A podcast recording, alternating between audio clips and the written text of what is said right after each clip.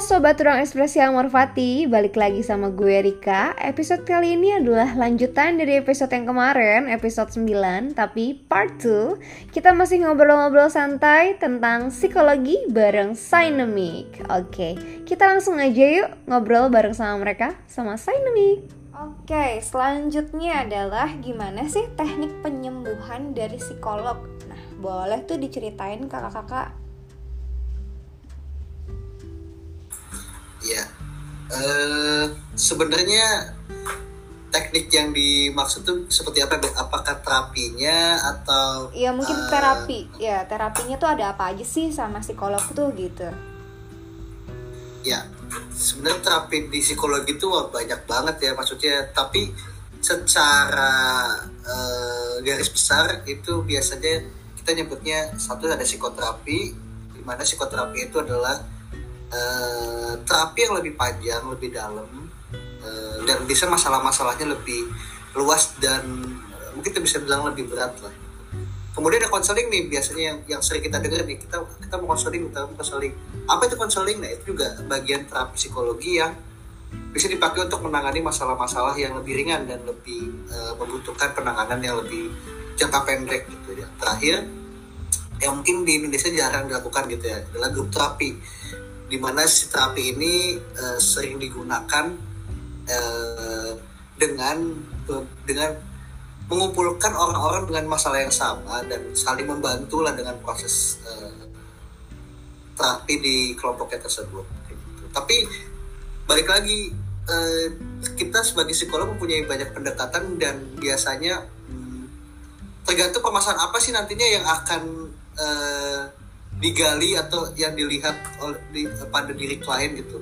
Apakah masalahnya ada di pemikirannya apakah masalahnya ada di emosionalnya apakah mas, uh, masalahnya ada di uh, traumatik segala macam itu tergantung dari masa klien. Sehingga nantinya kita uh, memang sudah dilatih untuk melihat pendekatan mana yang lebih sesuai dan lebih optimal untuk uh, untuk di, diberikan kepada klien gitu. Sehingga ya kalau ditanya tekniknya apa ya ya sebenarnya banyak gitu. Jadi ya tergantung nanti permasalahan kamu apa gitu. Ya itu sih mungkin dari saya segitu menyesuaikan ya sebetulnya ya.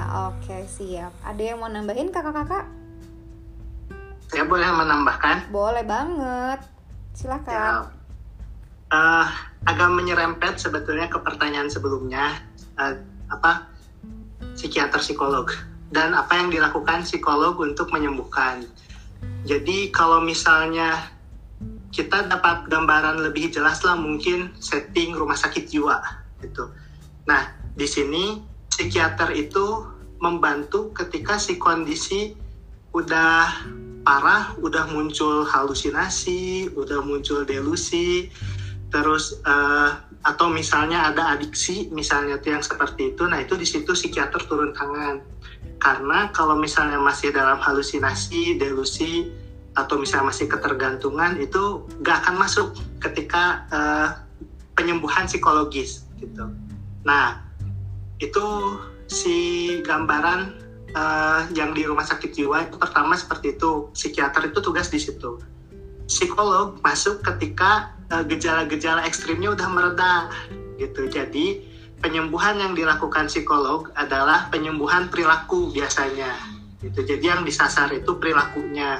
Tadi sama seperti yang bang Andro bilang misalnya kalau cara nyetirnya salah kalau mobil kan tadi itu yang disasar adalah cara nyetirnya.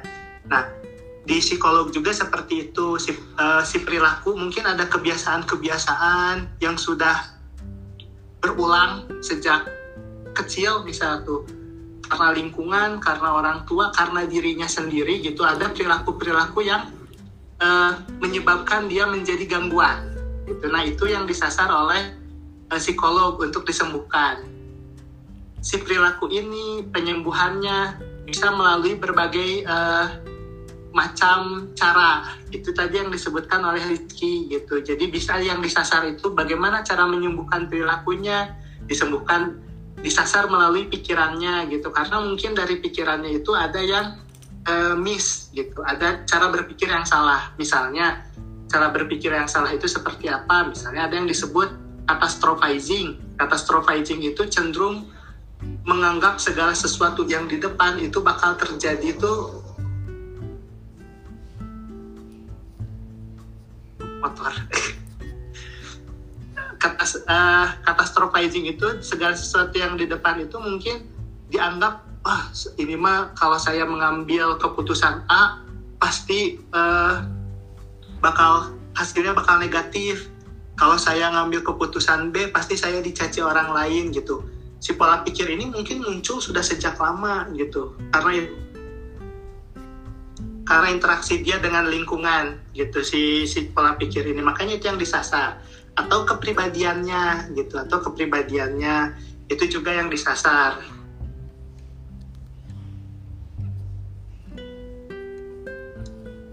Atau kepribadiannya gitu. Jadi untuk perbaikan itu sebetulnya berbagai teknik bisa dilakukan gitu. Tapi yang intinya yang terpenting sih sebetulnya cara penyembuhan psikolog itu para psikolog itu cuma mengarahkan.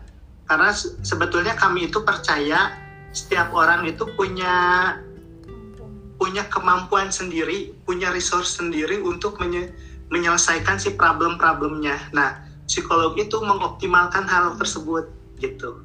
Jadi tentu kita juga tidak bisa memaksa klien untuk uh, sesuai dengan yang uh, oh udah kayak gini aja gitu satu template untuk satu mas satu template untuk satu penyelesaian masalah itu nggak bisa gitu. Jadi kita perlu lihat juga kliennya gitu. Ada orang yang uh, mungkin lebih cerdas dari yang lain nah itu mungkin bisa disasar dengan mudah kognitif kognitifnya gitu. Jadi dengan cara yang rasional dengan cara penyelesaian masalah itu lebih mudah. Ada orang yang lebih sensitif, lebih empati. Mungkin yang harus disasar adalah bagaimana dia bisa meredakan emosinya terlebih dahulu gitu. Baru nanti uh, dari sana kita bisa lebih optimal apa yang harus dilakukan. Sebetulnya itu cara penyembuhan psikologi itu di sana gitu, lebih ke perilakunya, kebiasaan dan sebagainya. Gitu.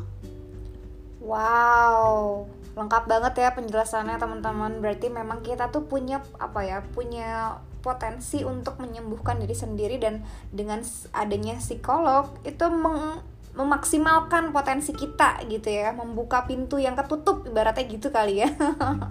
Keren keren keren. Lanjut lagi mungkin ya kakak-kakak ya. Nah gimana sih kalau klien bingung uh, menceritakan pada saat ketemu nih misalnya uh, datang ke psikolog tapi bingung gitu mau mau ngomong apa atau gimana tuh gimana ya? Karena ini banyak banget yang ngeluhin gitu sama aku. Rika aku pengen datang ke psikolog tapi bingung mau cerita dari mana. Kayak gitu gimana ya kakak-kakak ya?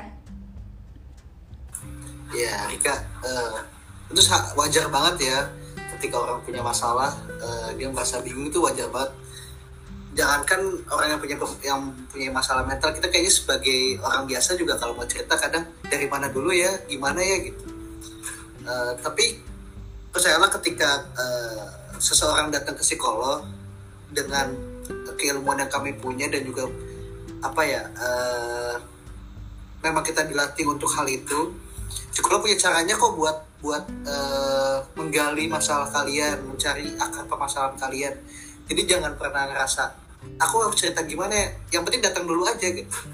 Nanti uh, psikolog punya kok pasti punya kok caranya. Makanya dia akhirnya uh, apa uh, menjadi seorang psikolog gitu. Pasti dia punya caranya untuk menggali uh, masalah kalian. Jadi ya ini datang aja dulu. Kemudian juga nggak perlu malu nggak perlu ngerasa nanti cerita aku gimana ya? Karena kita punya kode kode etik juga kode etik profesi di mana kesejahteraan, kemudian uh, perlindungan dan juga rahasia klien akan terjamin. Jadi ya tinggal kalian datang aja, duduk terus cerita gitu. Kayaknya uh, sesimpel itu sih. Gitu.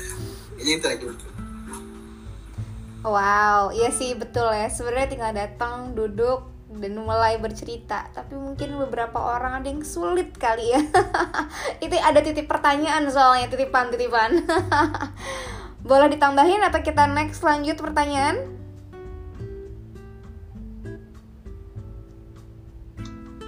Yuk tambahin. Uh, bener banget ya. Jadi biarkan itu menjadi masalah kami. Bener gak sih? Ya kan? Karena kami yang belajar gitu. Jadi nggak usah khawatir. Uh, teman-teman kalau merasa butuh ya silahkan datang saja gitu. Uh, kami sudah dibekali dengan teknik-teknik. Kita sudah sekolah uh, bertahun-tahun gitu ya. Untuk coba bantu menguraikan masalahnya gitu. Nah, bingung nih mau apa yang diceritain? Ya udah cerita aja apa yang anda membuat anda datang ke kemari gitu kan. Itu kasarnya seperti itu ya. Saya nggak merasa nggak nyaman tapi nggak tahu nyamannya nggak nyamannya apa. Nah itu itu nanti kita yang akan gali gitu. Kita tahu gitu ya. Udah dilatih gitu. Oh oke okay, kalau dia begini jawabannya gini mungkin kira-kira arahnya ke sini. Oh ini kayaknya masalahnya emosinya. Oh ini masalah uh, kognitifnya misalnya gitu. Jadi biarkan itu jadi masalah kami. Tenang aja jadi ada resep-resep dan bumbu-bumbu rahasia gitu ya. Karena uh, memang nggak rahasia sih cuman kalau di, dijelasin panjang banget. Iya sih betul betul betul. iya benar benar benar pastinya uh, setiap psikolog pun punya apa ya cara masing-masing lah ya untuk menggali pun gitu ya punya karakter dan formulanya masing-masing gitu. Yes, oke okay, next ya. Terus kalau ngomongin soal terapi hmm, terapi apa yang bisa dilakukan di rumah nih untuk teman-teman yang mendengarkan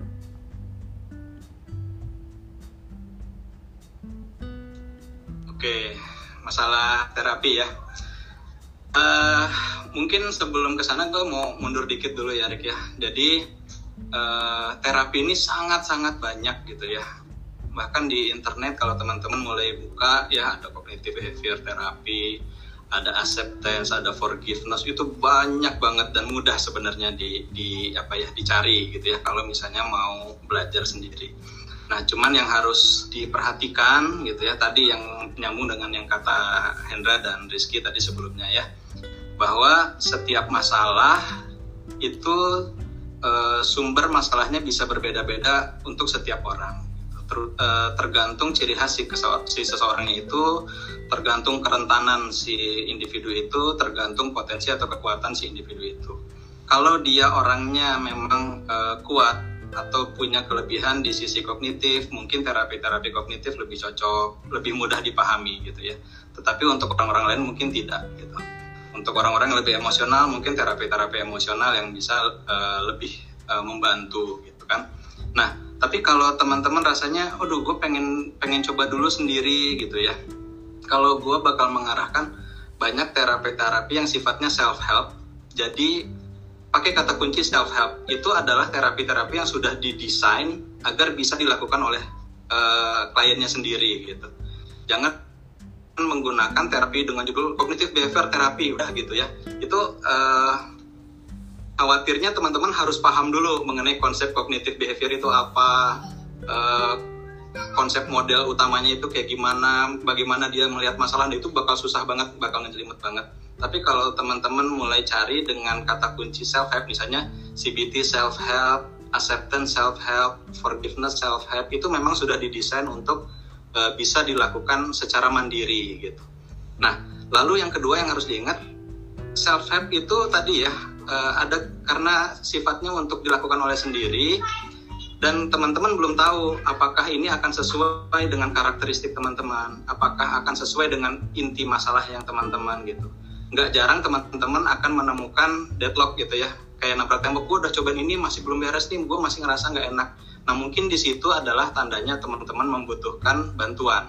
Nanti selanjutnya ada yang namanya guided self help jadi kita sebagai terapis tidak memberikan terapi karena teman-teman sudah belajar self helpnya kita adalah uh, berfungsi sebagai guidance. Oke, okay, ini maksudnya begini, uh, mas, uh, cara berpikirnya seperti ini.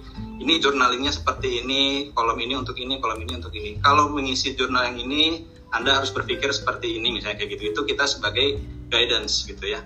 Masih mentok juga gitu, naik levelnya lagi. Namanya ada outpatient care, uh, caregiver gitu ya. Jadi teman-teman uh, di, akan disusunkan uh, modul terapinya gitu ya. Ketemu dengan kami dalam tahap dalam sesi-sesi tertentu lalu ada PR teman-teman kerjakan uh, outpatient gitu ya di luar fasilitas kesehatan gitu. Nanti kembali lagi kita bahas lagi gitu. Terus dilihat kemajuannya seperti apa. Nah itu udah lebih intensif gitu. Masih belum selesai juga. Ada yang namanya inpatient caregiving caregiving gitu ya. Jadi kalau inpatient caregiver uh, caregiving itu yang sudah ada di uh, fasilitas kesehatan uh, jiwa ya. Jadi kayak di rumah sakit jiwa gitu ya. Di poli-poli kejiwaan. Kalau sudah ada pelayanan-pelayanan di sana mungkin ada inpatient teman-teman harus nginap misalnya kayak gitu. Itu artinya sudah sangat membutuhkan uh, bimbingan dan bantuan profesional. Wow, wow, wow, wow, lengkap sekali ya. Ini banyak ya, ada self help, guidance, apa tadi? Ya itulah ya bahasanya susah banget. Caregiver. Iya. Terus inspensif ya caregiver dan In, apa pun lah itulah. ya wajar ya kalian kakak-kakak 8 tahun kan sekolah. Wih, keren keren keren keren. Oke, cukup menjawab ya. Jadi memang nggak sembarangan kita bisa terapi di rumah. Tentunya harus didampingi oleh profesional help seperti psikolog gitu. Nah, yang selanjutnya adalah mau nanya nih, kan ada tes psikologi ya kakak-kakak ya. Itu tuh ada tes apa aja sih? Dan itu valid nggak ya gitu? Boleh dijawab? Aku udah ditunjuk-tunjuk lagi. Oh minta ditunjuk boleh kakak Vira silakan. Kalau kita ngomongin tes psikologi ya itu banyak banyak banget. Tergantung memang tesnya ini mau kita gunakan untuk menggali apa. Tes itu ada tes kepribadian untuk melihat kepribadian maksudnya ya. Ada tes untuk melihat kecerdasan, potensi kecerdasan, ada tes untuk melihat bagaimana cara bekerjanya seseorang, ada tes untuk melihat bagaimana daya juangnya, jadi kalau pertanyaannya tes itu ada apa saja tuh banyak banget, banyak banget tergantung kebutuhannya kita mau melihat apa, gitu. Uh, dan pertanyaannya kalau soal valid atau enggak, tentunya ini valid. Karena kan untuk pembentukan suatu alat tes juga memerlukan waktu penelitian yang cukup panjang ya. Dan itu diujikan beberapa kali sampai memang terlihat bahwa alat tes ini memang reliable, bisa digunakan kembali ke depannya gitu. Jadi ya begitulah kurang lebih jawabannya Pak. Banyak, ada apa saja itu cukup banyak dan kalau pertanyaan soal valid karena memang ini berdasarkan penelitian yang cukup panjang itu sebenarnya valid. Yups, wow, keren keren keren. Pasti ya, pastinya valid lah. Nggak mungkin, maksudnya ilmuwan ilmuwan hebat kita udah mendesain rancangan rumus gitu ya untuk ngetes seseorang, masa sih nggak valid gitu kan? Terus kalau misalnya alat tes itu apa aja pastinya banyak banget. Makanya datang coba ke psikolog untuk kita lebih mengenal diri kita sendiri gitu. Kita tahu oh kita begini, oh kita begitu. Oh ternyata gue gak bodoh, gue tuh cerdas gitu. Gue tuh jenius gitu. Gitu ya, mungkin ada tambahan lagi gak dari kakak-kakak yang lain? Iya, saya coba menambahkan. Boleh ya untuk terkait uh, psikotes eh, terkait alat tes psikologi.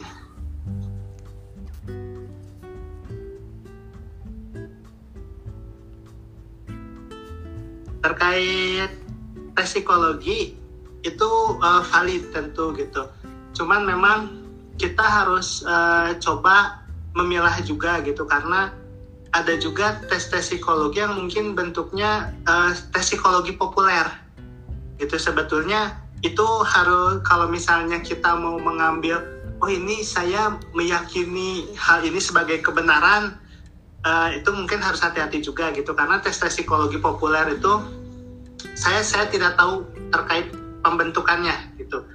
Uh, seperti apa dibentuknya seperti apa penelitiannya gitu. Nah karena umumnya memang tes psikologi yang sudah terstandar yang tadi dibilang kakak Firas itu sebagai tes psikologi yang valid itu biasanya itu di keep uh, sama profesi gitu di keep sama profesi psikolognya. Jadi memang hanya psikolognya yang bisa uh, memberikan termasuk untuk mengartikan hal tersebut gitu. Kayak misalnya uh, mungkin pernah lah mungkinnya yang di sini semu semuanya ketika tes kerja ada disuruh ngegambar tuh gitu. Itu kan uh, itu mah udah umum gitu ya disuruh ngegambar.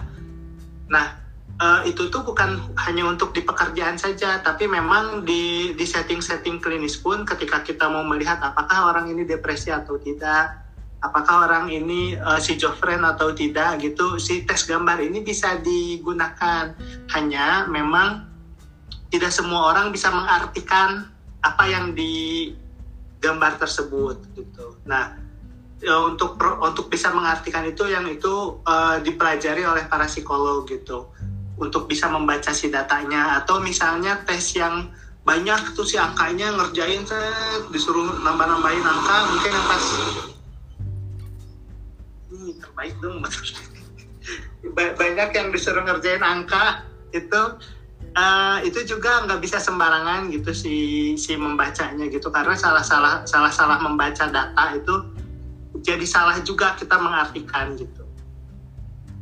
Demikian lah Wow, dilengkapin ya. Jadi emang nggak sembarangan orang bisa baca gitu, even dari gambar atau angka atau tulisan gitu ya. Tapi dengan kakak-kakak yang sudah menjadi psikolog klinis atau sudah ngambil sekolah lagi gitu ya, lebih bisa mengetahui lebih detail, lebih lebih mengartikan lah gitu ya. Nggak nggak sembarang mengartikan gitu. Sekolah 8 tahun men gitu kan, nggak main-main loh. Oke, lanjut ya boleh, boleh nambahin dulu? Boleh ya? boleh boleh boleh. Mengenai alat tes tadi ya menarik ya. Jadi yang pertama banyak banget. Terus yang kedua dari Hendra ditambahkan uh, ada alat tes uh, yang populer gitu ya. Itu juga harus hati-hati. Sebenarnya di psikologi sendiri ada beberapa kategori ya.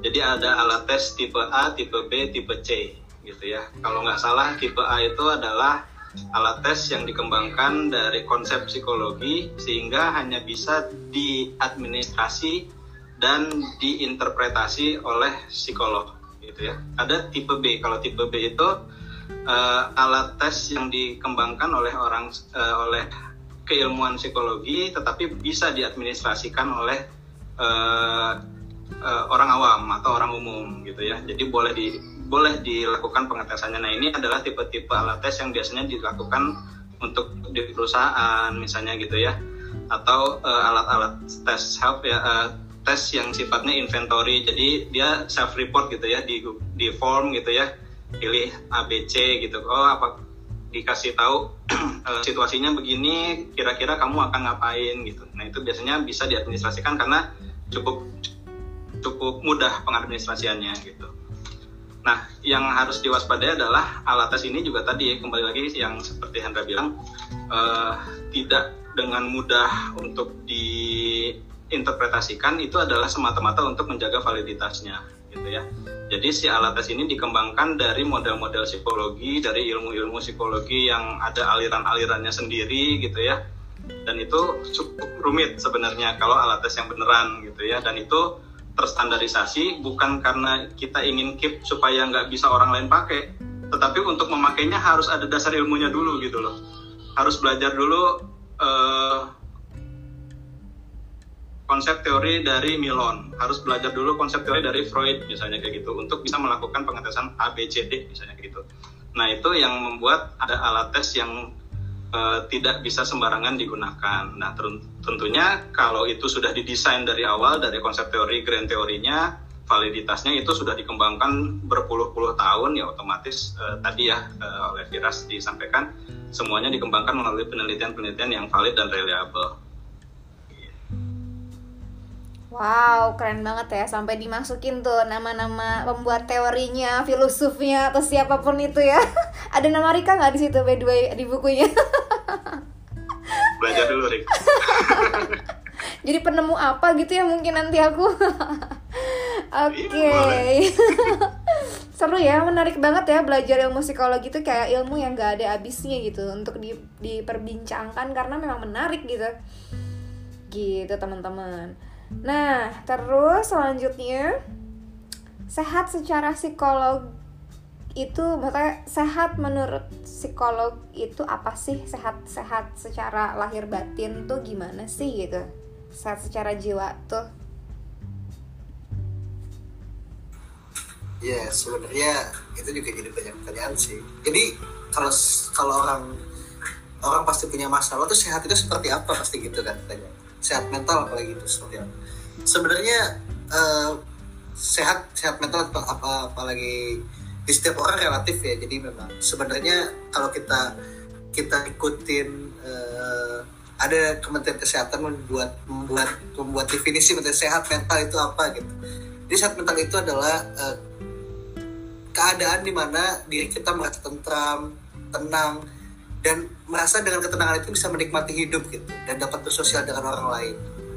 Dan kemudian selain selain menikmati hidup kita juga bisa mengembangkan potensi kita. Jadi tanpa takut ada ketakutan ada kekhawatiran uh, sehingga yang menghambat kita melakukan potensi-potensi kita. Mungkin dari situ kita bisa lihat bahwa ketika kita punya sesuatu yang menghambat seperti kayak misalkan ada khawatir berlebihan kemudian jadi merasa tidak bisa melakukan apa-apa kayak energi berkurang nggak bisa melakukan potensi-potensi yang biasanya kita bisa lakuin gitu. Uh, kemudian gak optimal nih diri kita tuh merasa kayak kayaknya aku bisa lebih dari ini. Kenapa ya? Kayak pikiran-pikiran ini membuat saya menjadi lebih terhambat. Itu mungkin uh, gejala bahwa kalian nggak lagi lagi kondisi nggak uh, sehat mental nih gitu. Dan coba dipikirin lagi uh, mungkin ada stresor apa atau ada kondisi apa yang membuat kalian menjadi uh, merasa seperti itu itu mungkin kalau menurut saya uh, definisi sehat mental Wow, iya bener ya. Yang jelas sih pengen banget ya kayaknya semua orang tuh untuk kita bisa ngerasain tenang gitu, lega, ringan gitu, nggak ada beban ya. Ada yang mau ditambahin dari kakak-kakak? Oke, siap. Oke. Okay. apa? Mau nambah tapi motor dulu tadi. siap, siap. Boleh lanjutkan, Kak. Uh, siap menarik uh, terkait sehat mental ini gitu ya uh, kan karena si awareness itu sekarang udah mulai udah mulai tinggi gitu si awareness terhadap kesehatan mental terhadap psikologi gitu sehingga sekarang orang-orang tuh mulai bertanya, oh mungkin saya ada gangguan tertentu, oh, mungkin saya tidak sehat mental gitu, apakah dan sejauh mana itu si sehat mental itu? Uh, kalau definisi sehat mental itu sebetulnya mungkin kita bisa bagi antara orang normal dan orang yang patologis, yang gangguan jadi uh, apakah ketika kita cemas itu kita sedang tidak sehat mental? Nah, uh, tidak demikian gitu karena orang normal pun boleh cemas gitu.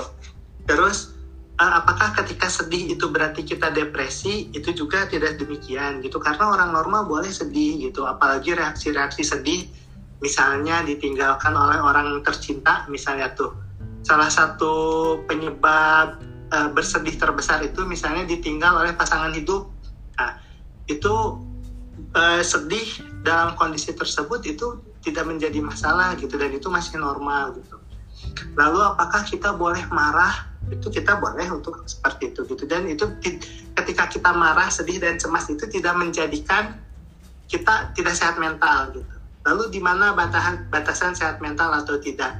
Nah kalau misalnya kita merujuk pada konsepnya uh, APA uh, itu American Psychiatrist Association. Ya, mudah-mudahan dengar sih singkatannya. Yang tulisannya itu apa ya kalau bahasa Indonesia-nya? Ya, ya. sering sering lihat sering lihat. Iya.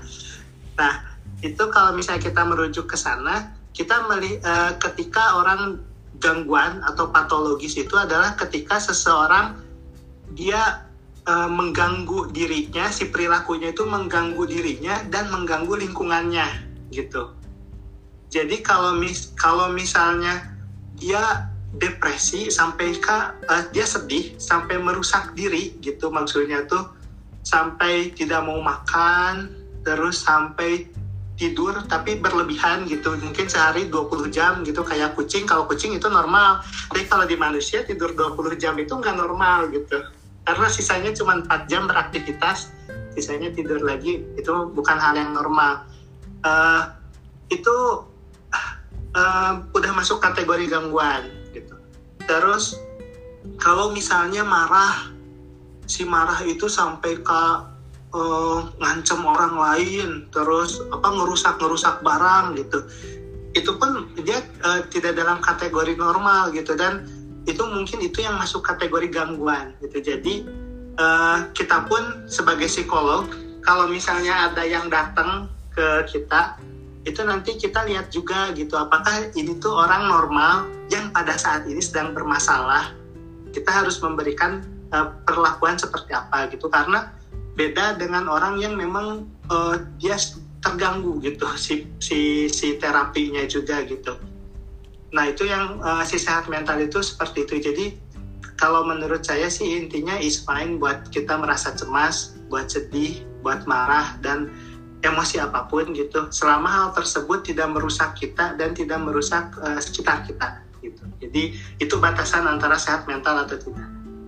Wow, betul banget sih. Setuju banget 100%. Iya bener banget sih. Kadang sedih sama stres juga kadang kan uh, menurut aku ya dibutuhkan untuk kayak oh gue tertekan nih gara-gara kerjaan kampus gitu atau kerjaan apa pun gitu.